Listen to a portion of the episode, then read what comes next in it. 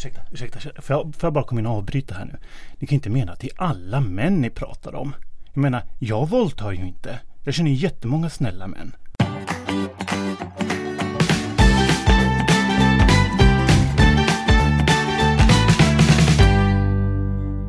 Hej och välkomna allihopa eh, till postpatriarkatet.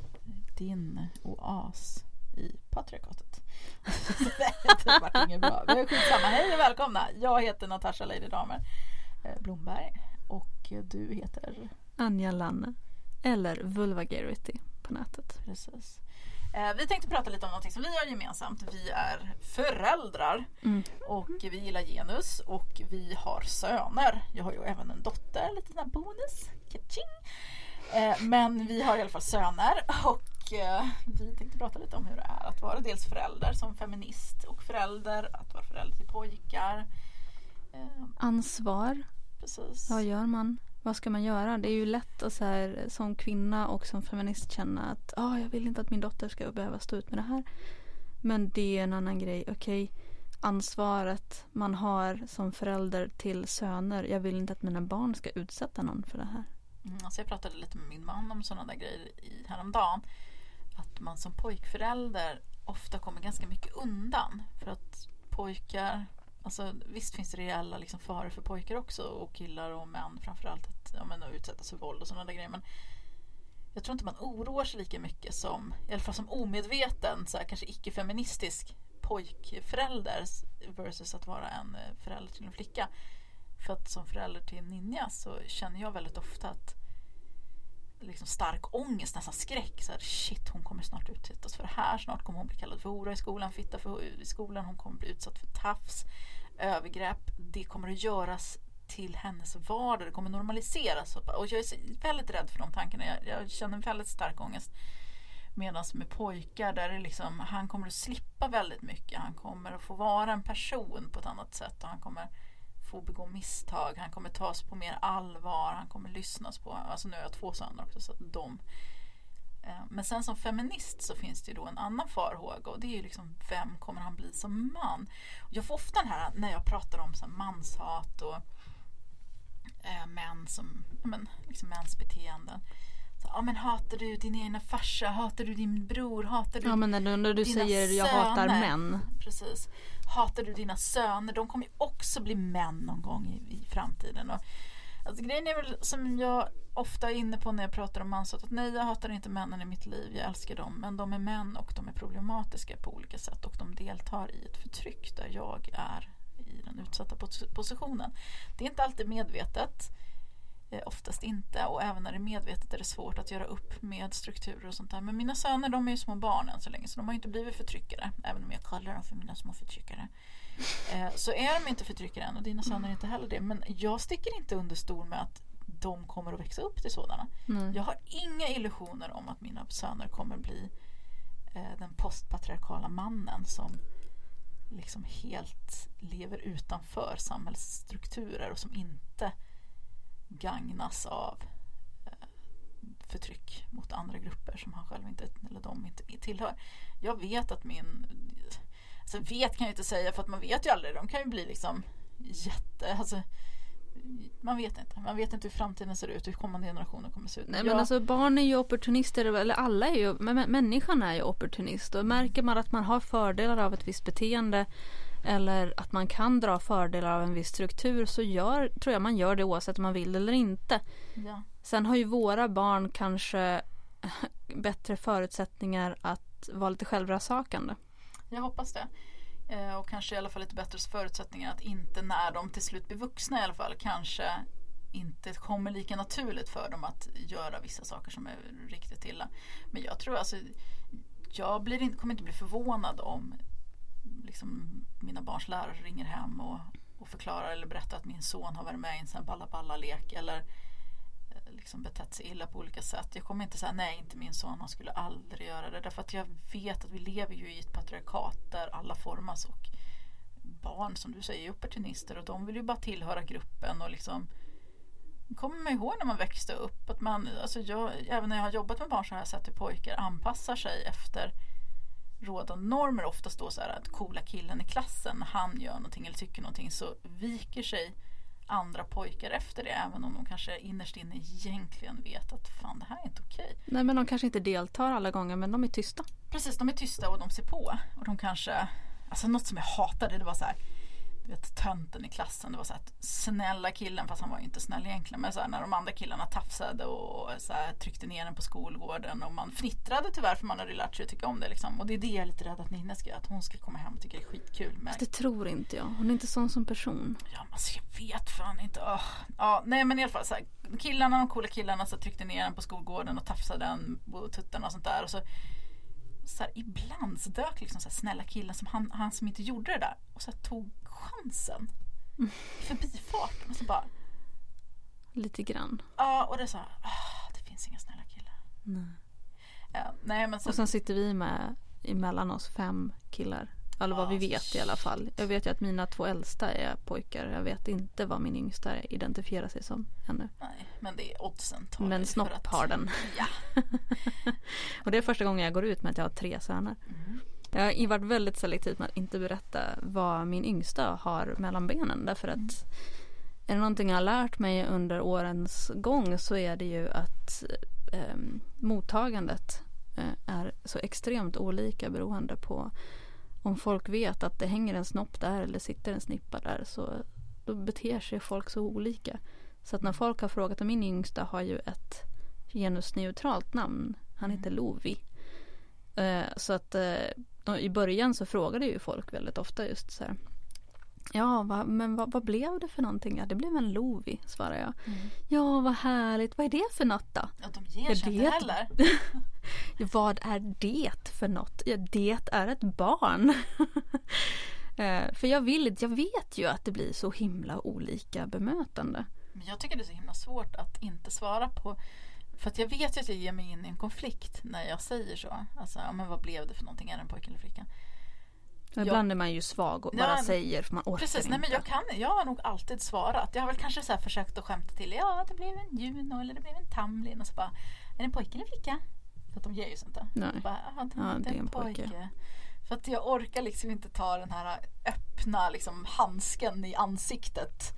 Jag orkar inte vara den som slår först. För jag vet ju att det är ju väldigt konfrontativt att svara så. Folk kommer bli väldigt så här, provocerade. Mm.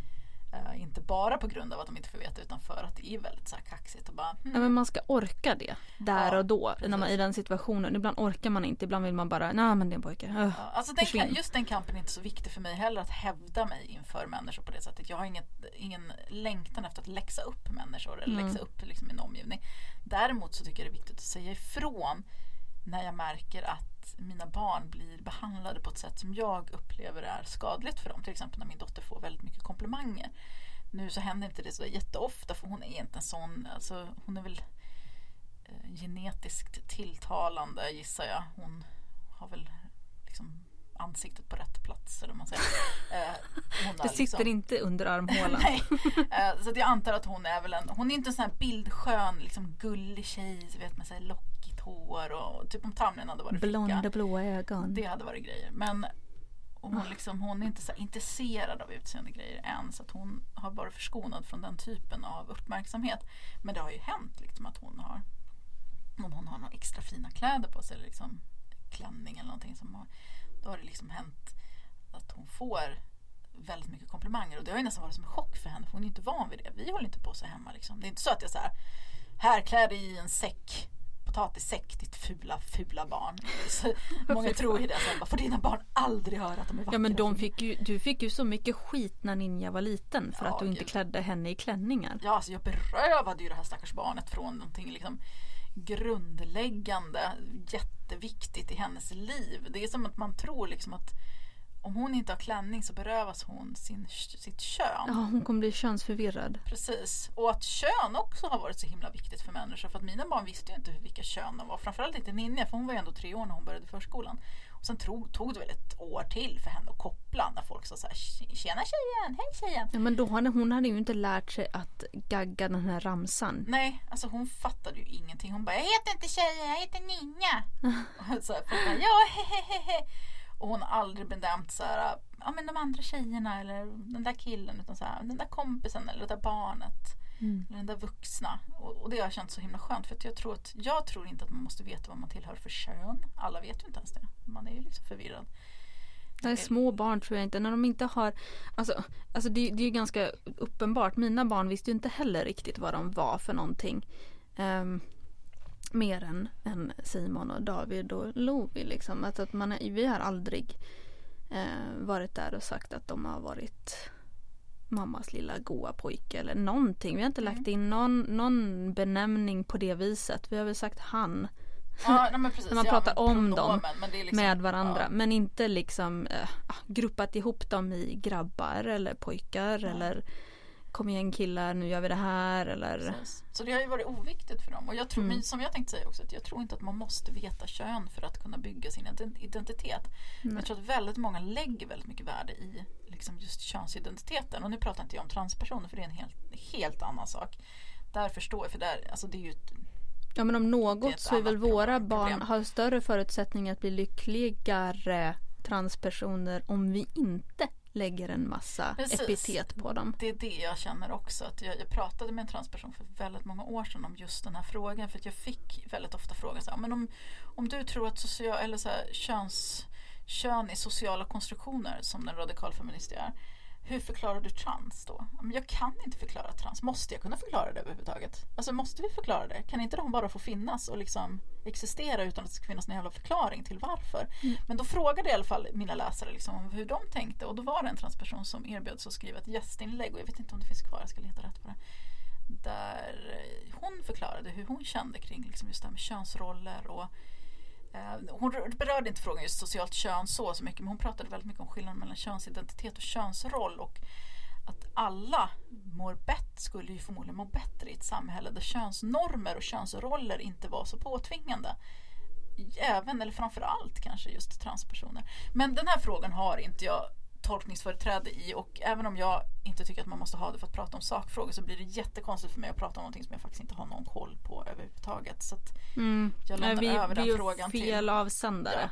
Nej, min poäng är mer att jag tror inte att man behöver veta att man är en pojke eller flicka för att kunna bygga sin identitet som människa. Mina barn har alltid vetat vem de är. Ninja har alltid vetat att men jag är ninja och jag tycker om de här grejerna och jag är på det här sättet. Hon har liksom alltid haft, just hon speciellt, har alltid haft en väldigt stark liksom, känsla för vem hon är. Och det långt innan hon fattade att hon var flicka. Mm. Så det var det som var min poäng som jag tänkte komma till när jag Mm. liksom svävade iväg lite. Ja men det är ju, och mina barn har ju haft en, en ganska lång period när de var, när de precis började snappa upp det här med kön och sånt där från, framförallt från förskolan. Att de eh, pendlade lite. De, ja men ena dagen så var min äldsta, han var en flicka som heter Linnea. Plötsligt. Mm. Eh, I några dagar. Eh, och jag sa aldrig emot honom. Om han ville vara Linnea i några dagar och vara tjej oavsett om det hade varit för alltid eller inte. Liksom. Så är det så här, ja du är fortfarande mitt barn, jag kommer fortfarande älska dig. Sen om du vill heta Linnea så småningom så då får du göra det. Jag kommer inte sätta någonting emot det, jag kommer inte döma dig för det. Jag tror att många är väldigt snabba där då på att rätta barnet.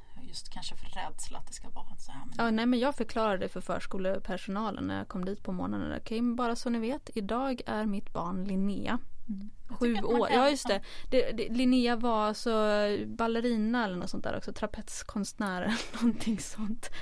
Det var, han- Simon hade en lång radda som han rabblade. Men det, sen gick han tillbaka till Simon av eget bevåg. Så att, Men alltså, en del barn är ju trans. Men en del vill ju också bara känna efter och så prova sig fram.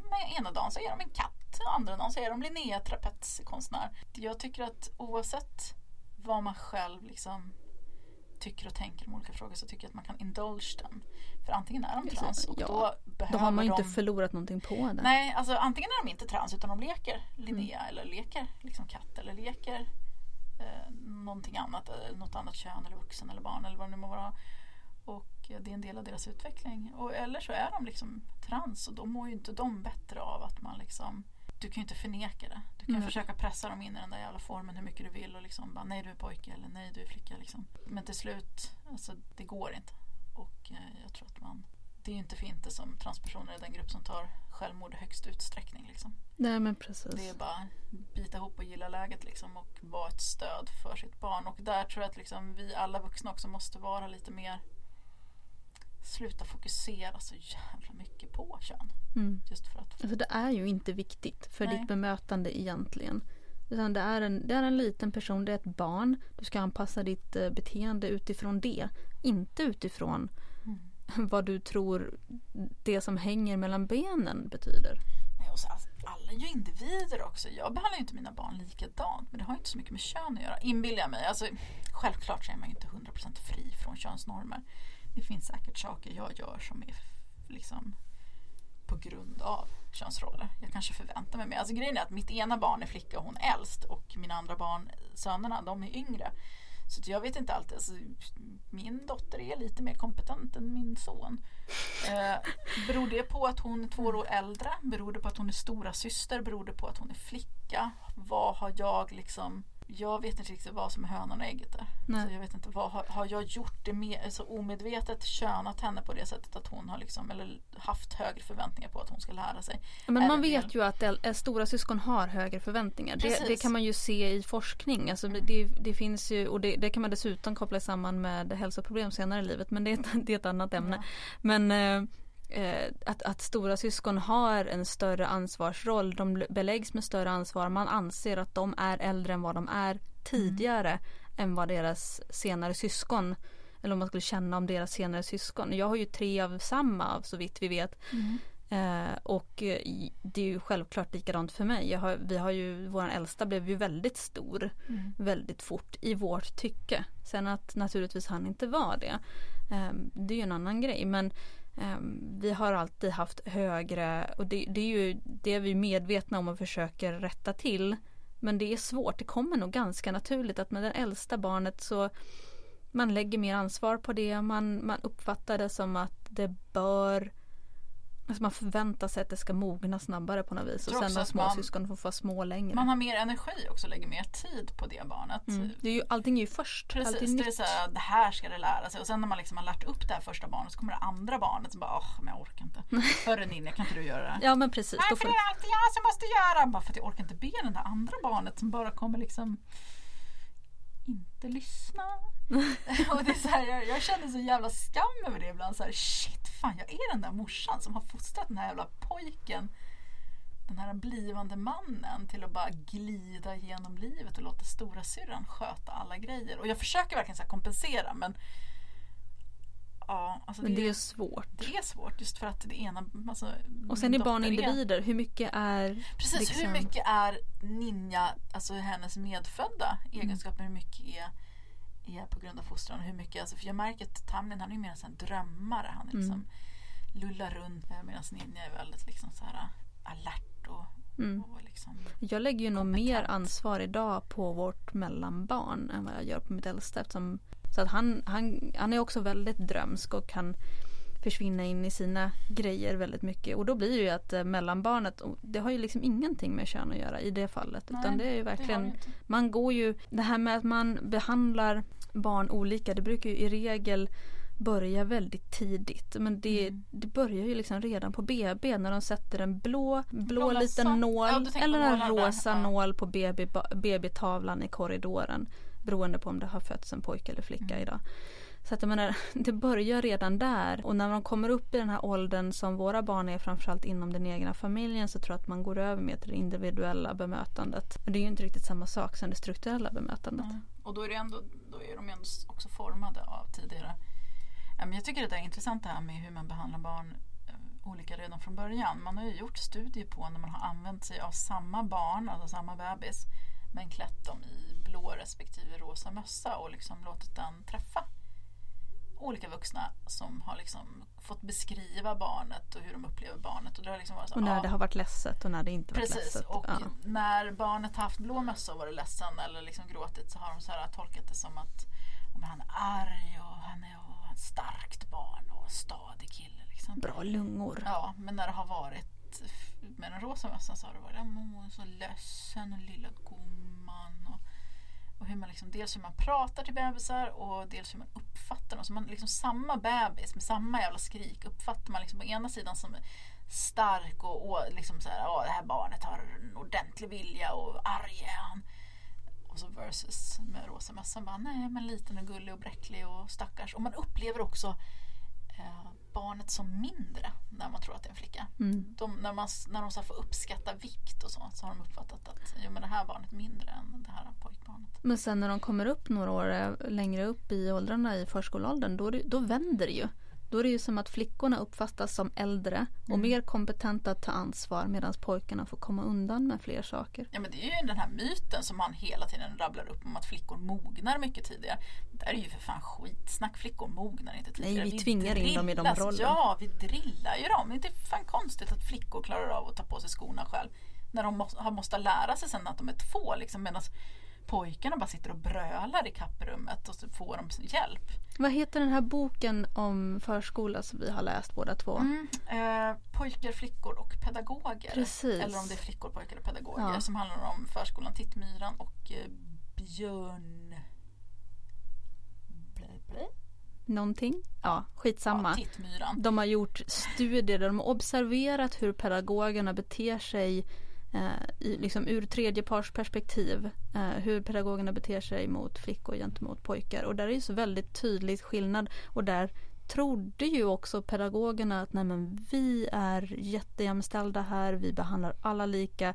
Och sen kunde man se antalet minuter man krävde att flickor skulle prata jämfört med antal minuter som pojkar skulle, alltså framförallt svara på frågor. Man accepterade enordssvar från pojkar men, jämfört med att man krävde mer utförliga förklaringar från flickor. Eh, att man också förklarade i större utsträckning för flickor varför någonting var på ett visst sätt medan man på pojkars sida kanske var mer Stå inte på blomman, den går sönder. Så det, är ju, det finns ju väldigt stor, alltså, det är klart att det får konsekvenser. Jag, vet, jag förstår inte hur man kan tänka. Vissa saker förväntar man sig att barn ska snappa upp hur mycket som helst. Men av någon anledning så får man får många ofta för sig att det här med könsroller och könsnormer och förväntningar och bemötande, det ska rinna av dem som teflon. Mm. Men det är klart att de snappar upp sig det också. Barn är programmerade att apa efter det vi gör. Alltså jag brukar så här hänvisa till klickerträning för hundar. Om man, alltså, du vet när man klickar med någon liten grej så får man någon typ av, det är som Pavlovs hundar grejen, så betingning. Ja men en bekräftelse Ja, liksom. Eh, om man kan få hundar liksom att lära sig vad fan som helst, typ sniff efter bomber och hitta knark i rövarna på människor. Liksom. Föreställ då ett människobarn som då är programmerad att lära sig, alltså att imitera. Liksom min lilla unge ett år nu har redan kopplat hur mycket grejer som helst. Och det är för att de har ju liksom, de måste ju, de lär sig, de lär sig prata, de lär sig Ja gå. men, det är de så de, ja men det är så de blir människor i ett socialt sammanhang. Vi är flockdjur. Precis. Vi är självklart programmerade att ta efter varandra, att anpassa oss. Och det finns ju inte, det är inte så att barn är ett undantag från de sociala reglerna eller från den genetiska programmeringen att ta efter och att passa in. Precis, och det är så jävla subtilt också. Om Mm. man liksom går tillbaka till hundar där. Det, där är det också subtilt. Men vi, vi tror ju så här att nej men alltså jag har minsann erbjudit de här grejerna till mina barn och jag har minsann inte gjort så här och titta, lilla Kalle gillar bilar och slåss.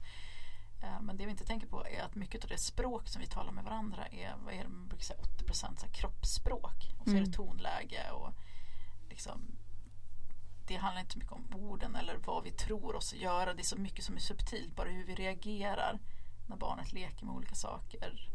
Hur vi liksom agerar mot barnet, hur vi agerar mot varandra framförallt också. Barnen iakttar ju, den här sociala träningen sker ju inte bara i samband med, liksom med andra barn i leken utan det sker, sker genom att iaktta hur vuxna interagerar med varandra. Och att då, eh, då ser de ju liksom att vi behandlar varandra olika. Mm. Ja, det snappar de upp på efter ett par år. Jag menar att ett år för ett barn är ju en evighet. Två år, tre år. Tänk liksom hur mycket barn lär sig generellt på bara liksom två, tre år. Ja, det de säger att barn på tre år har, oh, gud jag vet inte hur många tiotusentals ord de kan. Eller nej, det var kanske inte var, det var kanske 3000 ord, det är skitsamma. Jag menar, det är ju inte bara orden de snappar upp, det är allt de snappar upp. Precis. Ett barn redan vid tvåårsåldern brukar generellt också ha en tydlig uppfattning om kön. Och det tycker jag är Det tycker jag är lite skrämmande. Ja, alltså man pratar om det som om det vore något positivt men jag tycker det är skräckinjagande. Och jag minns att när jag har ju bloggat sedan Ninja var åtta månader och jag sen hon var åtta månader fått höra liksom, gång på gång, hon var ju mitt första barn, eh, att väntar du bara. När hon blir två, min tvååring, bla bla bla, väntar du bara. När hon blir tre, bla bla bla, väntar du bara. När hon blir fyra. Och jag väntar fortfarande. Mm. Eh, Det var väldigt mycket så, väntar du bara, mitt barn vägrar liksom, vill bara ha fina kläder. Eller mitt barn. Väntar du bara, hon kommer att komma in i prinsessperioden. Precis. Eller bilperioden. Ja. Eller beroende på vad det är. Men sen får man ju inte glömma att också att ehm, man kan som förälder kanske, ja nej men jag försökte få min lilla Kalle att leka med dockor men han ville inte det. Eh, Dels finns det ju individuella skillnader mellan barn och barn. Men sen är det också så att du är inte den enda som uppfostrar ditt barn. Ja, såvida de inte bodde under en sten då. Men, ja men eh, precis. Men alltså, generellt sett så har man ju i regel sina barn på förskola. Där de träffar andra barn som har intryck från andra vuxna. Som kanske inte tänker som du. Så inte alltid så att liksom, alla ens försök till trots det blir så som man tänkt sig. Men då kan man ju inte ta det som, alltså Kalle existerar inte i en bubbla. Han är inte opåverkad av andra människor runt omkring honom. Så om alla andra då på något vis signalerar att det här med bilar det är high high för dig men dockorna det, det kan du lämna till de andra där borta. Sen Eh, dras de ju till varandra också. Att just när förskolor, framförallt som jag upplever har varit väldigt fixerade vid kön. Även när de säger sig vilja arbeta med genus så är det fortfarande så här, kom ni tjejer, kom ni killar. Och, Ja, då blir det en gruppering, det är väldigt svårt att Precis. stå ut. Ja, och mm, om man hela tiden håller på och tjatar om kön då tror ju barn att det är viktigt med kön och då blir det liksom att flickorna grupperar sig med de andra flickorna. Och det ser man ganska tydligt. Jag brukar säga att när barnen börjar i skolan i 6-7 års ålder så brukar de Även om de har haft väldigt mycket tjejkompisar tidigare om de har varit pojkar så brukar de till slut Tjejgruppen brukar dra sig tillbaka och liksom umgås med varandra. Mm. Och, eh, Och killarna Ja. för sig. Precis, så att, och det kan jag oroa mig jävligt mycket för för att min, eh, min son har ju nästan bara tjejkompisar. Och, att det har varit, Och de jämnåriga liksom- killkompisarna de är ju inte direkt nödvändigtvis fostrade i samma anda som våra pojkar är. Nej, och jag oroar mig liksom väldigt mycket för det. För att också i gruppen, man lämnar ju pojkar till att fostra varandra väldigt mycket. Man eh, umgås ju lite mer med flickor faktiskt på skolor, förskolor, föräldrar också. Medan man lämnar pojkar till att så lite klara sig själv och fostra varandra. Och då även om det liksom är söta, gulliga, fina killar från början så kan det bli en Men alltså det är machonorm frodas liksom på skolorna. Det Mm. är liksom, Och fri lek är... fri är inte fri lek. Nej, Alltså, fri det- lek är aldrig fri lek. det är ju just i den fria leken som könsnormerna cementeras. Så där måste man vara, man ska inte lägga sig i leken som så som pedagog till exempel. Men den fria leken kan aldrig vara helt fri där vi bara står vid sidan om och iakttar. Utan vi behöver kliva in, styra upp, ge lite tankar och idéer. Alltså det kan ju vara, den är ju fortfarande fri i och med att vi inte liksom sätter liksom, Det är inte en vuxen som leder den Nej, nödvändigtvis. precis. Men, Men, man kan att man fortfarande liksom, ge lite, lite verktyg på vägen. precis, hojta till lite när man ser någonting eller liksom hör någonting. Eller så här, komma med tips när man Eller märker. ännu hellre när det handlar om pojkar faktiskt gå fram och prata med dem. Precis, För det är just det som konstant, saknas. Konstant hela tiden. Och närvaro, bara att vara vuxen närvaro gör ju väldigt stor skillnad. Att man tittar på barn. Det märker jag när jag står och typ blänger på barn som fäktas med pinnar. Blir ju genast lugnare. Om inte annat så kommer en pedagog springande. Oj, oj, eh, oj, nej men den där leken får de inte leka. Jag bara, nej men de gör ju det varje gång jag kommer. Mm. Att, eh, Ja, jag vet inte hur många gånger man har... Men, ja, Nej, alltså grejen är man måste, vara, man måste vara så himla medveten. Alltså man måste aktivt vara aktivt med, medveten. Det gäller, räcker inte bara att man är liksom så här, ja men jag förstår att könsroller är dåliga. Utan man måste säga, okej hur ska vårt så här, arbete med jämställdhet se ut? Eh, Och eh, många förskolor upplever jag tycker så här, nej men vi har inte den tiden. Ungefär som att det är något slags specialarbete. Ja, men eller så tror de att tema. det liksom, nej men det har vi i baktanke hela tiden. Ja, fast Ni ska ha det men det Ja, behöver tydliga det. strategier. Ja, men det är ju samma sak med, alltså egentligen ska man ju ha empati och omtanke också i baktanke hela Ja. tiden. Men man har ju sett att förskolor som har haft tema omtanke har ju fått helt andra Mm. eh, resultat eh, på de Precis. ämnena. Än om man bara försöker liksom så här baka in det i den dagliga verksamheten. Ja, alltså det kan ju bli ett senare projekt, eller inte ett projekt men alltså jag tror att man behöver ha de här temadagarna tills det sitter i ryggraden, tills det liksom sitter i utbildningen och inte bara är en, här liksom en lektion på en halvtimme som väldigt många lärare eh, studenter har berättat för mig att ja, vi hade genus en liten stund. Så här, när jag gick utbildning. Mm. Så bara hopp. Eh, Att det behöver liksom det behöver vara en del av hela utbildningen och så här att det här, så här ska ni jobba. När ni kommer ut i förskolan ska ni jobba på det här sättet. Och där ska genus finnas med. Liksom, Som totalt- en naturlig. ja, det ska stadigt. genomsyra. Precis, varenda grej. Så här ser det ut när ni lägger upp det kreativa arbetet. Så här ser det ut när ni håller på med rörelse. Eller så här ser det här ut.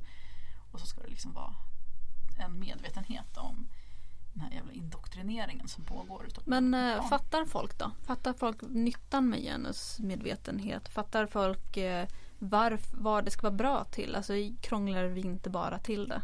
Alltså folk upplever det som typ att man vill så här, sudda ut könen. Vad det nu innebär och hur detta nu ska gå till har jag fortfarande inte fått något svar på. Men det är så här, Alla kläder ska vara klädda i brunt och gult. Precis. Ni ska, alla ska ha säckväv och uniformer och ska heta hen. Nu får ingen vara, nu är det fult att vara flicka och det är fult att vara pojke. Och jag tycker det här, när man, jag bemöter ofta, eller möts ofta av det så här, men ju, din flicka får inte vara flicka. Bara, men vad betyder det ens? Vadå? Hur är man en flicka? Mm. Och då måste hon ha kjol. För det var ju väldigt vanliga diskussioner i min blogg tidigare här men att hon inte hade klänning tidigare. Eh, nu har hon ju det men nu har åren gått och hon har ju fått en bror så att, som behöver ha klänning för att få lite Jag har ju kört lite tvärtom. Mjukt bemötande. Ja. Eh, men det var ändå så här, men hon får inte vara flicka. Hon tillåts inte vara flicka. Ungefär som att det bara finns ett enda sätt att vara flicka på. Det finns liksom finns inte utrymme. Jag och sen inte- så anklagar de oss som är genusmedvetna för att vara enkelspåriga Mm. och eh, försöka eh, vad heter det, snäva till Precis. rollerna. Det är så här, på vilket sätt snävar man till när man öppnar upp Precis. för fler möjligheter? Det Och det är jag ha här, en men- förklaring på. Alla ska se likadana ut. Men vad fan, alla ser ju likadana ut nu. Det finns två grupper, en rosa en blå. Alltså ibland när man så här går förbi förskolor på stan, speciellt när de har så regnkläder på sig, det är ju nästan skrattretande. Jag har känt att jag har velat ta kort på det jättemånga gånger men tyvärr kan man inte hänga ut andra barn. Liksom.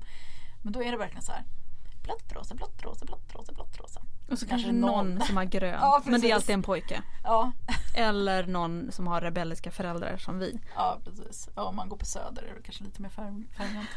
Eh, nej men det är verkligen så väldigt uppdelat. Och det är, ja, det, att vi som är genusmedvetna skulle vilja att alla ser likadana ut. Ju, lik- jag förstår inte ens var den här illusionen kommer ifrån. Och har de sett sig själva i spegeln i det här samhället så kan ju bara vara kvinna och man på liksom ett sätt.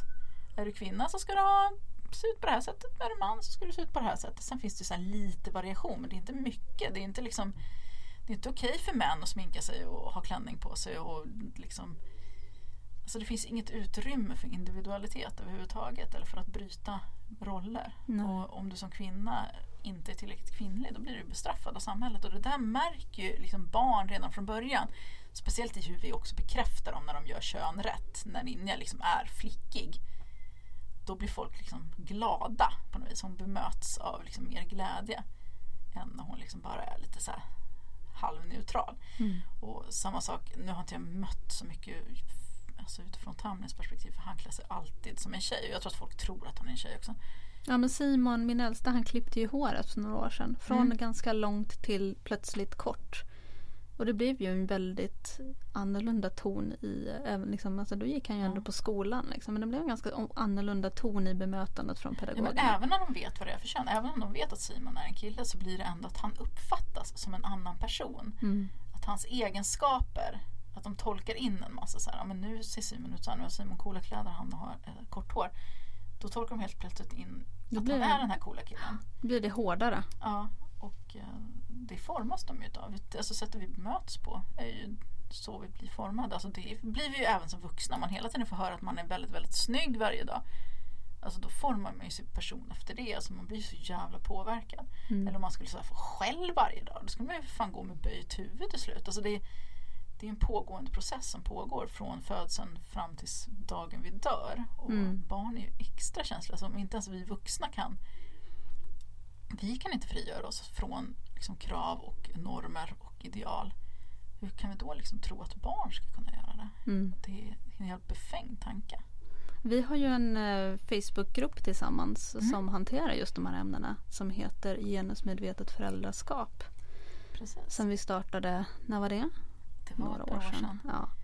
Men ett återkommande ämne där, vi har ju valt väldigt selektivt att hålla det på en ganska grundläggande nivå därför att vi vill att det ska vara inkörsporten eh, för de föräldrar, föräldrar som liksom börjar få upp ögonen för den här obalansen. Eh, och eh, ett återkommande ämne på det i den gruppen är ju just det här med kläder till exempel. Mm. Och vilka kläder man väljer till sina barn, hur det påverkar. Många som lägger upp kläder eller bilder på sina framförallt söner kanske då i mjukare i klädstilar, i prinsessklänningar. Och även, ja men även, och även flickor i då kanske lite mera tuffa kläder eller mm. kortare frisyrer och sånt där. Och vi får ofta frågan, eller folk ifrågasätter ofta just varför tjatar ni så mycket om kläder hela tiden? Det finns men, väl viktigare saker och även så här medvetna feminister också. Men det finns väl viktigare genusfrågor? Har vi inte pratat om det här Precis. redan så många ja. gånger? Grejen är att det är klart det finns viktigare. Jag, vet, jag gillar inte att så här, rangordna men visst delad föräldraledighet är en skitviktig genusfråga. Att män framförallt har mer ansvar i föräldraskapet är förmodligen ännu viktigare. Men jag tycker inte att man ska så här, vifta bort just kläderna. Många gör ju det, även medvetna feminister säger men det där spelar väl ingen roll, det är ju bara kläder. Men en grej det som är jag, ju inte det. Nej, det är, och jag tror att en grej som man kanske missar i många fall i, när man pratar om just kläder det är att eh, i och med att eh, utseendet påverkar bemötandet så starkt så tror jag många som håller på, eh, så många genusmedvetna föräldrar har liksom genomskådat det där lite grann också och insett att jag kan ganska lätt manipulera bemötandet mot, mot mitt barn till det jag vill, eller till sättet jag vill att det ska bemötas. Om jag mm. klär mm. min son i ljusare kläder, ljusare färger, ömtåligare tyger, då kommer bemötandet gentemot honom att bli mjukare. Mm. Och samma sak tvärtom om man klär sin dotter i lite mörkare, murrigare, tåliga kläder. Inte så mycket kjolar och klänningar, mm. kanske mer kakibyxor och jeans. Nej, då, då kommer hon att bemötas som en mer kompetent person. Ja, det har jag märkt när det gäller mina barn. Och jag tror att jag har gjort framförallt min dotter en ganska stor tjänst som har aldrig liksom klätt henne så att hon ser söt ut. Eller söt har jag alltid tyckt att hon var, men du fattar. Eh, för att hon har aldrig fått den där uppmärksamheten och jag tror att det har gett henne ett försprång. Hon har liksom aldrig varit det här barnet som, hon är nio år fortfarande aldrig hört henne gråta eller gnälla över att hon har fula kläder eller att hon känner sig ful eller att hon känner sig fel på olika sätt. Hon är så här skitnöjd med vem hon är. Mm.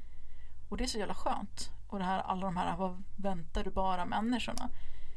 Det är så här, ja, nu har inte jag facit i hand för hon är ju faktiskt bara nio och jag har gott om tid att fucka upp alltihop.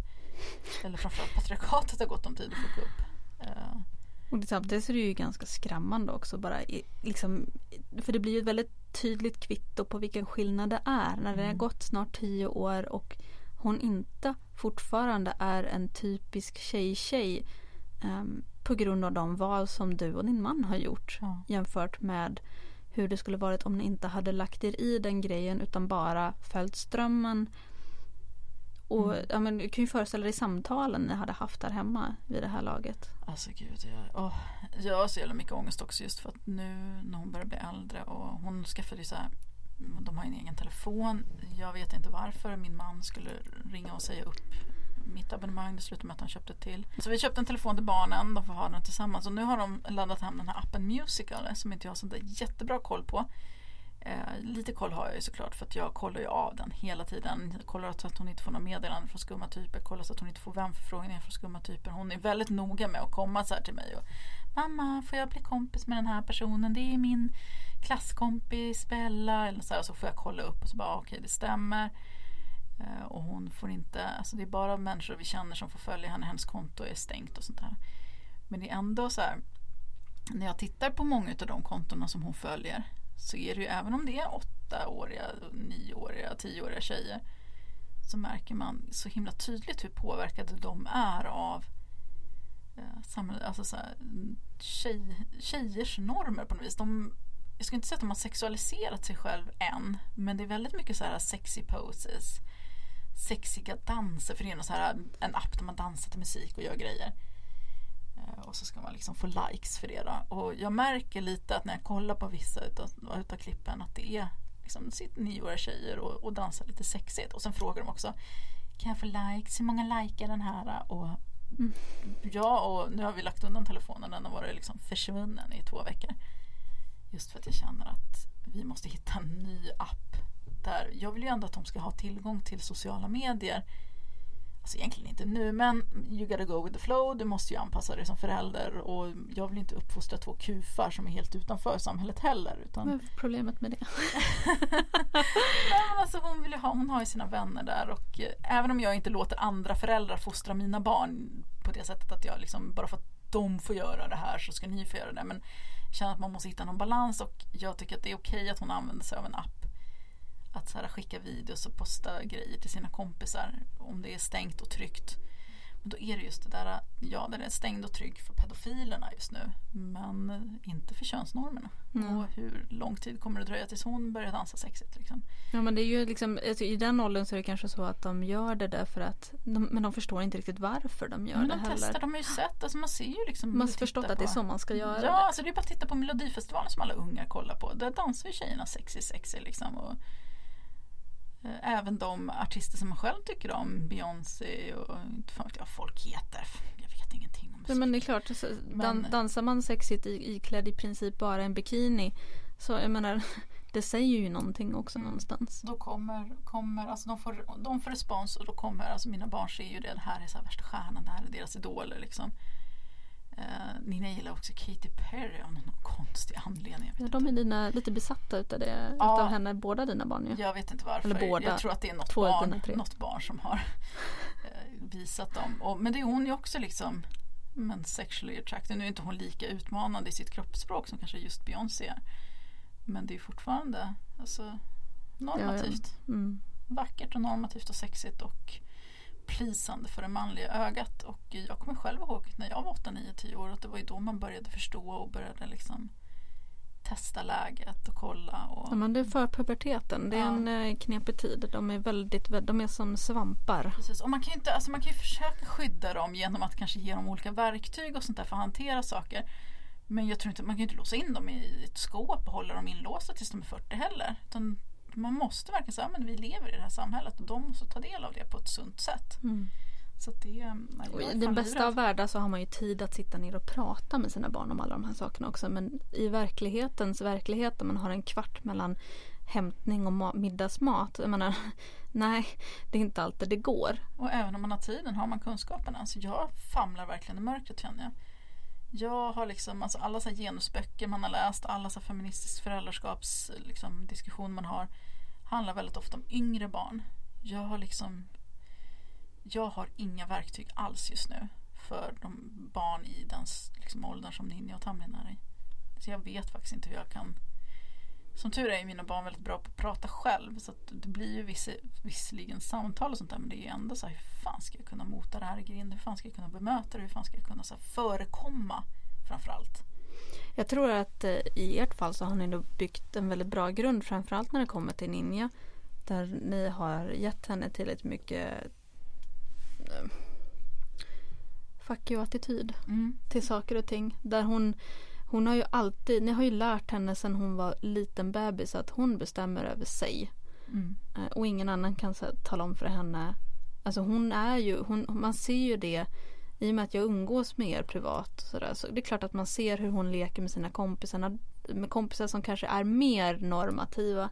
Mm. Att hon hakar på lite grann.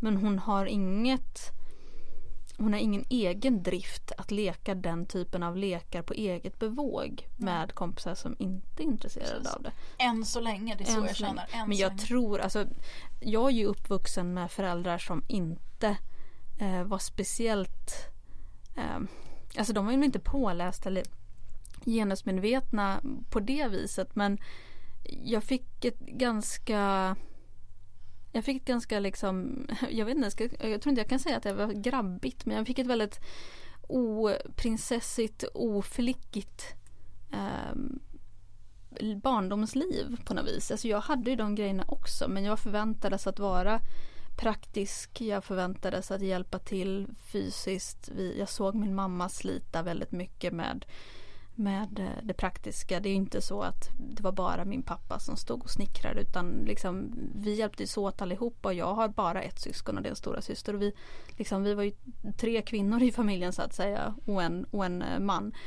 Um, och eh, jag har ju fått med mig det på det sättet att jag är inte, för mig, vi pratade om det eller kommer prata om det i ett annat avsnitt där Ehm, att jag inte känner mig jättepressad att passa in i den här sexiga normen.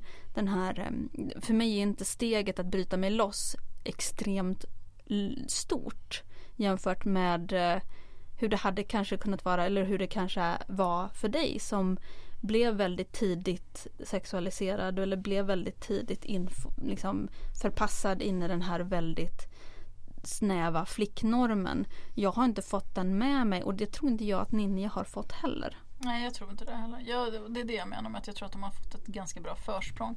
Men Tamlin är väl lite mer så orolig just för att han är väldigt tjejig. Och han, alltså just nu är ju han, många säger ah, han kommer bli mobbad, stackars barn, fy fan för dig, du är så jävla dålig förälder.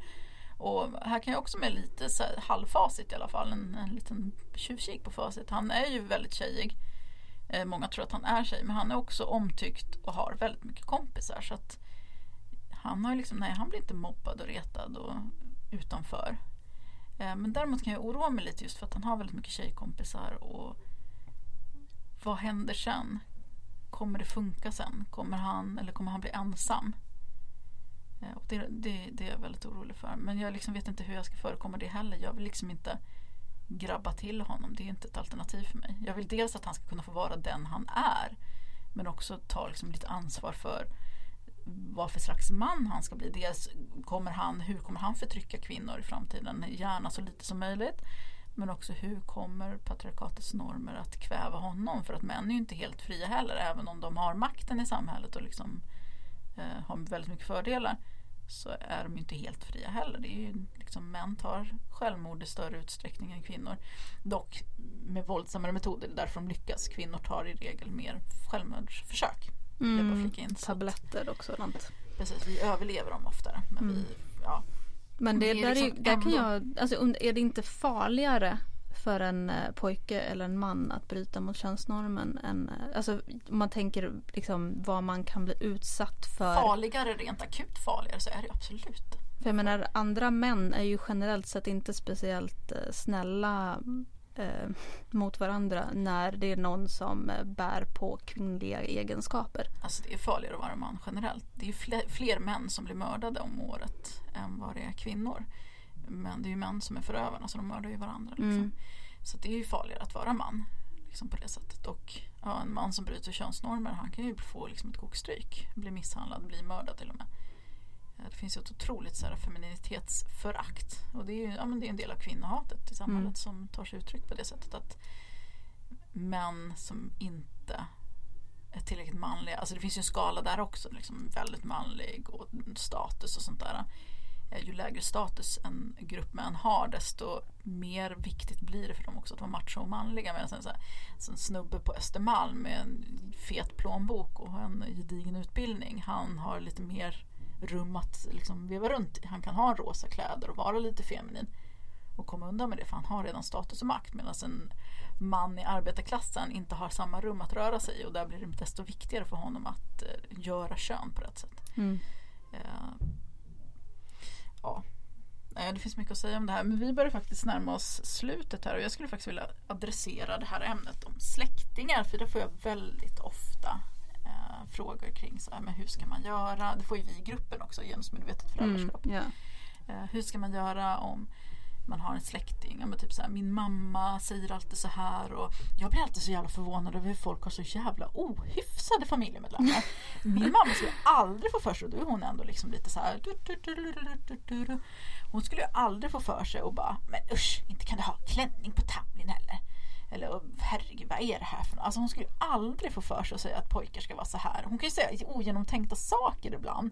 Mm. Typ ge henne en massa komplimanger om hennes kläder och då får jag säga, men mamma lägg av nu, sluta kommentera hennes utseende. Och då säger oj oj oj, förlåt, ja nej, jag, jag tänkte mig inte för liksom. Men jag blir så chockad över hur folk har verkligen så föräldrar som har så noll respekt eller släktingar eller vänner. Svärföräldrar inte helt sällan. Väldigt ofta. Som så här kommer in och bara du skadar ditt barn och det här är inte bra och han kommer att bli mobbad och det här är... Alltså bara dundrar in sig helt respektlöst och med sina jävla könsnormativa skitidéer och försöker liksom pracka på. Och då får vi ju ofta frågan, men vad ska man göra och hur ska man göra åt det här? Och Alltså som sagt, vi, våra familj är respekt. Alltså de, de har ju respekt för oss som mm. föräldrar. Det har vår familj också. Ja, så jag har aldrig konfronterats med det problemet. Däremot så som sagt, min mamma kan vara lite okunnig ibland. Och alltså andra människor som man har runt omkring. Alltså min pappa är en katastrof, han orkar inte ens ta tag i liksom. Men eh, vissa människor har liksom kanske en bristande kunskap eller faller lätt i fällor även om de är medvetna. Alltså, då kan man förekomma det lite. Och det har ju vi gjort så att till exempel vid födelsedagar när vi inte har velat ha en massa liksom tjejgrejer just till Ninja. Eh, speciellt när hon var liten då, då vi ville ge henne ett försprång och liksom låta henne hitta, hitta nya sätt att leka på istället för den här liksom tjejfällan, tjejfållan. Eh, då skrev vi ju brev eh, inför julaftnar och födelsedagar så här, Hej nu så är det födelsedag Eh, om man vill köpa en present och inte vet vad man vill köpa så kan man köpa de här grejerna och så listade man lite grejer.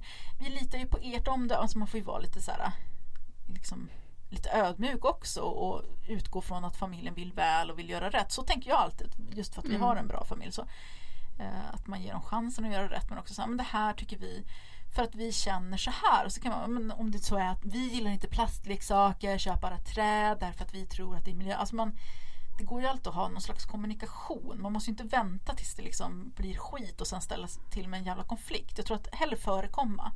Om du vet med att du har en familj som är lite rigid. Att så här, det finns bra böcker som till exempel eh, Ge ditt barn hundra möjligheter istället för två. Köp det i förebyggande syfte och ge till morsan eller farsan om du vet med att de kommer bara komma med så jävla konstiga jobbiga idéer. För samtal med dem redan när ni är gravida.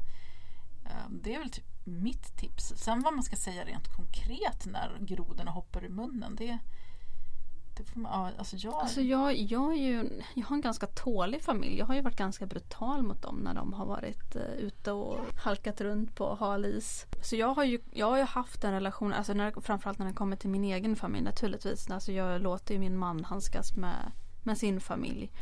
Ehm, och det är väl kanske, alltså låt Eh, din partner handskas med sin familj. Eh, ta inte på dig det.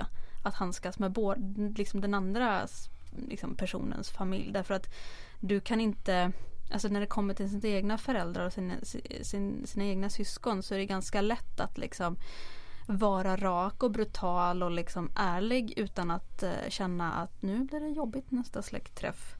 Mm. man säger inte upp så bekantskap med sin egna morsa lika lätt som man kanske råkar göra med svärmor liksom, om man trampar lite i klaveret.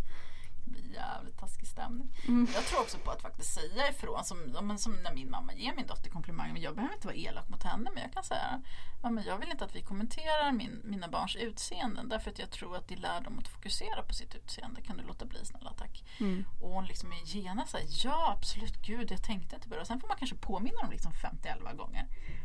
Jo, jo men så är det ju. Eh, jag hade, en, jag hade en diskussion, jag tror att jag satte ner foten tidigt med mitt första barn. Jag tror inte att eh, min äldsta Simon var mer än sex månader eller någonting sånt när jag hade min sån här första konfrontation kring de här sakerna där eh, Nej, han måste ha varit äldre för han pratade. Han sa någonting om prinsessor. Han var prinsessa. Och min pappa rapar ur sig att ja men prinsessa det kan du inte vara, du måste ju vara prins. Mm. Varpå jag sa eh, Simon kan vara prinsessa om han vill.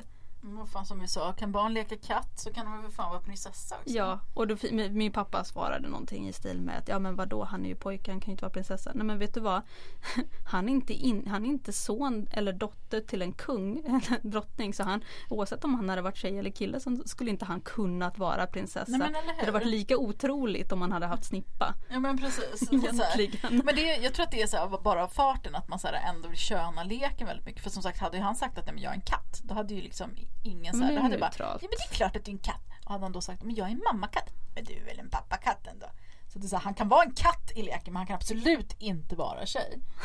Är här, logiken är ju helt jävla amazing. Ja, nej men jag tror också på det. Sätt ner foten så tidigt som möjligt eh, och eh, kom med, alltså det är lite som med, med barn. Istället för att säga nej, nej, gör inte så här. Tryck på det som är okej istället. Eh, tryck på som sagt inför födelsedagar. Vi ser gärna eh, rosa leksaker istället för att säga köp inte blå. Sen har jag varit väldigt så här, rak på sak att men om ni köper grejer som är alldeles för könade, det kommer inte att användas. För att vi, och det är inte för att vara elak utan så här, men därför att vi tänker på det här sättet. Så det är bara bortkastade pengar och folk vill ju göra rätt. Det är för fan ingen som vill köpa en present bara för jävlas. Okej, det finns de människorna också. Men då måste man ju tänka att om din mamma eller din pappa eller din moster eller vad fan det nu må vara fortsätter att envisas och köper bilar eller rosa klänningar till ditt barn fast du har sagt att det här tror vi och det här vill inte vi ha. Då är den personen bara respektlös och då förtjänar den personen inte så mycket respekt tillbaka. Så skulle jag bara kasta i soporna eller ge tillbaka.